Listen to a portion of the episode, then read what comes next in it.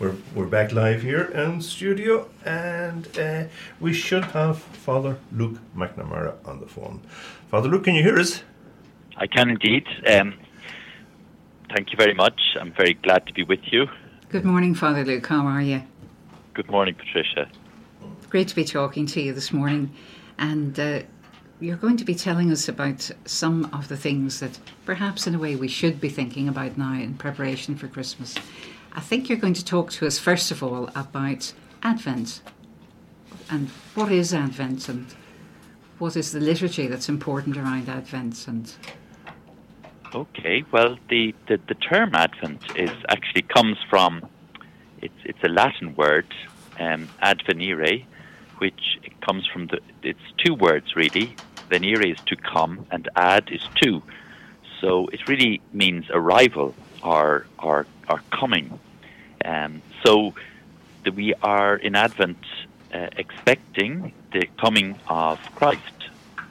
Now, most people think of this as the coming of Christ at Christmas, but in fact, the first half of Advent, we're looking towards the coming of Christ at the end of time.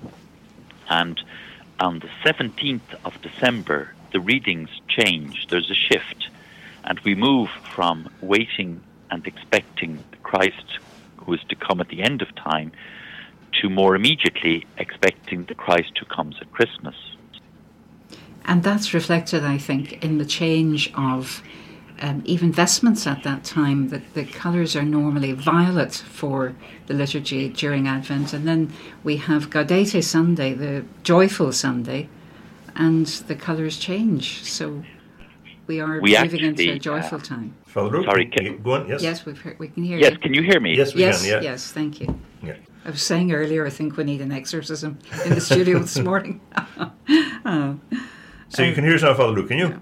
I can indeed, Ah, yes. yes, yeah, That's great. yeah. Okay. Well, Advent is a, is a season of two halves. The first half, we look for the second coming of Christ at the end of time.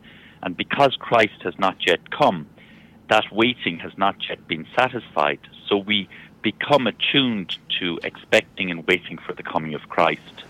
And then when we turn in the second half of Advent to look forward to Christmas, because we have become trained in waiting for Christ, we can expect Christ anew and afresh with, with, with a fresh vigor. And so Christ's coming can be experienced as a real coming um, each year.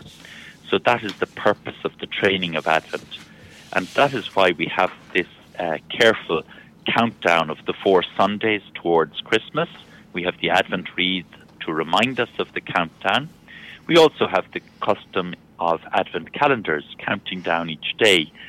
And sometimes in those calendars you have a line from the Gospel.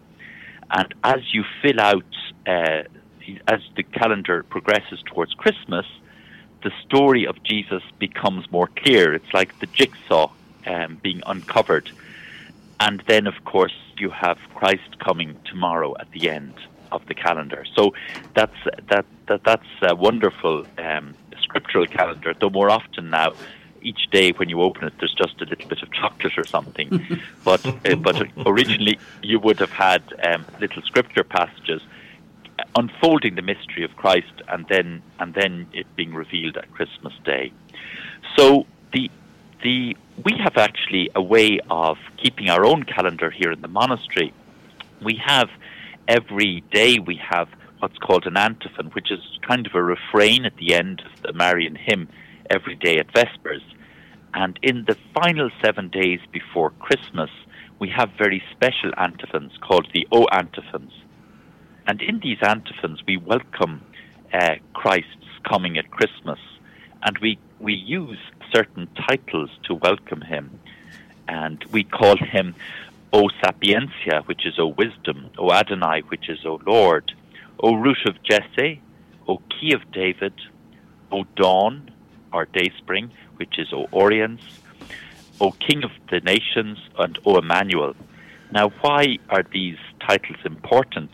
Each one begins with a letter, and when you put them together and read them backwards at the end, the final one, you get a Latin sentence, ero cras, and this means I will be tomorrow. So on the 23rd of December, the day before Christmas Eve, we have this kind of announcement. Um, the, the, the antiphons, the secret to the antiphons is unlocked that Christ will come tomorrow. And the last of the antiphons is, O Emmanuel, God with us. So there's a very, uh, very uh, rich symbolism in all these titles in each one, but the c- constellation or the, the collection of the titles uh, really uh, unfolds through the seven days, and then this joyous uh, singing of o Emmanuel, O God with us, which unlocks the whole secret uh, code of the of the of the antiphons. So it's it's quite interesting, really, that we have lots of numbers and anagrams within the liturgy of Advent, which all point to the coming of Christ. And changing the subject slightly, can you talk a little bit about the history of the crib as we know it? Well, it's Saint uh, Francis uh, um, established the first crib in a place called Greccio in Italy in 1223. Patron saint of animals, isn't that correct? That's right. Yes. And in fact, um, there are two possible sources for for for this. Two possible reasons for why he was inspired to create the first crib. And one is that there was devotional processions in in Italian towns where they would go through the town and carry depictions of scenes of the life of Christ. So people would carry pictures, big pictures, of scenes from the life of Christ in these devotional processions. And that is one reason. And the other possible reason is that he went on pilgrimage to the Holy Land in 1219 to 1220 to visit the new Franciscan houses and also to meet the Sultan in the middle of a crusade, bringing peace, hoping to bring peace between Christians and Muslims. But in, during that time, he visited Bethlehem, and he was there for the feast of Christmas, and he saw the um, the great nativity uh, reenactment of the nativity at Bethlehem, and it is suspected that he wished for people everywhere in the world to have access to the reenactment of Christmas as they had it in Bethlehem, and so he developed a, a crib in Greccio. Now, this wasn't a crib like we know it, it was a living crib. There were real people and real animals in the crib. So they all processed out of the town of Greccio, went up the hill to a cave, and they celebrated midnight mass with this real crib beside them. And during the mass, uh, St. Francis was deacon, and he went to the, to the manger, and he took the infant Jesus from the manger and woke him up at the moment of the Eucharist. And it's very appropriate, you know, that Jesus um, was in a feeding trough for animals. And of course, he would become food not only for animals, but for all of us. Yes. And therefore, um, at that moment, the, the infant was brought to the altar. Yeah, very rich in symbolism. Uh, Father Luke, just going back to your own story, you didn't exactly come to religion straight off. You had a previous incarnation, I believe, had you? I did, yes. I started life as a, as a, as a, as, well, I went to medical school in UCD and then I was um, a, a, young doctor for a few years and I entered here at 27. So, um, so yes, that was my first career and, and I'm very glad to have had that career, even if it was short.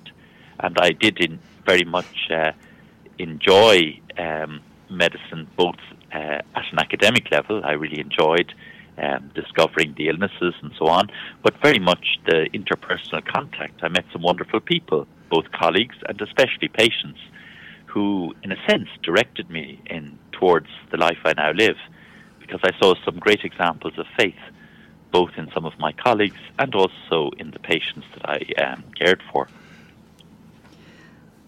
And I believe you still have a, sort of a caring responsibility toward the uh, older members of the community now? Uh, yes, I do. I, I, I am part of what's called the infirmarian team here, and I would help, and particularly during lockdown when we hadn't any out, outside staff at all, yes. no nurses or anything, I, I had to, you know, I, I became pharmacist, nurse, healthcare assistant, all wrapped into one. Um, so you so still have your stethoscope and thermometer then, have you? yes, yes. It was a busy time. It was a busy time. You yes. haven't hung it up. Um, and also, you're a very busy person as well as your uh, life in the community there. you travel out to Maynooth a couple of days a week, I think, to lecture. Is yes, I, I, lecture in sacred scripture in, in Maynooth uh, on Tuesdays and Wednesdays, and I also do some online lecturing.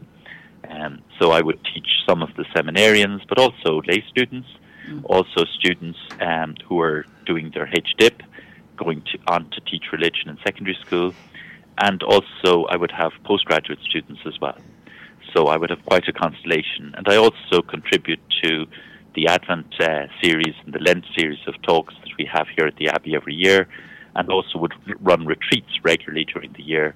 Most recently, we had a youth retreat uh, back in October, uh, the 23rd, the day after the lifting of the restrictions, and we had 60 um, young adults here between the ages of 19 and 30. And we'll have our next one now on the 18th of February uh, to the 20th that weekend and we hope to have another good crowd at that.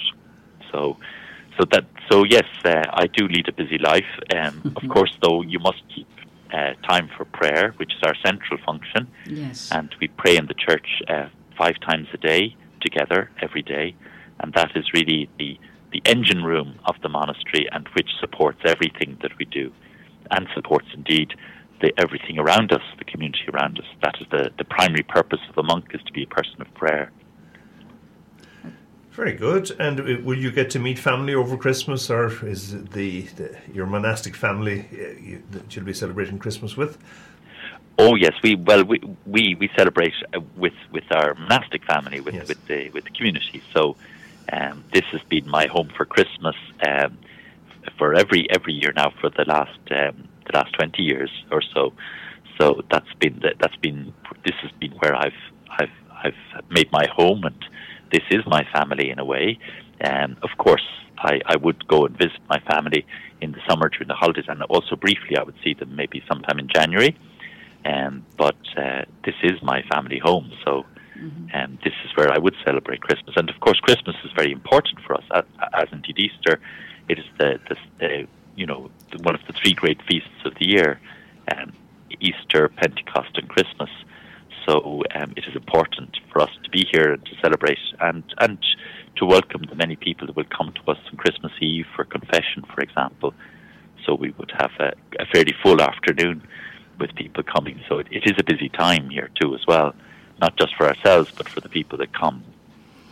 So I'd like to thank you, Father Luke, for taking the time to be with us this morning and to talk to us. And what's more, hopefully, you've banished the gremlin we've had a lovely clear line now for most of this chat. So thank you so much for taking the time and wish you a very happy Christmas from Tom and myself and uh, everyone. and it's been a pleasure to speak to you both. Thank oh, you very much. And hopefully, when things get to a bit more normal in 2022, we might get to meet you face to face sometime. So, Please God, thanks God. indeed. Take care. Yeah, have a good God Christmas. Bless. Bye, God now. Bye. Bye. Bye.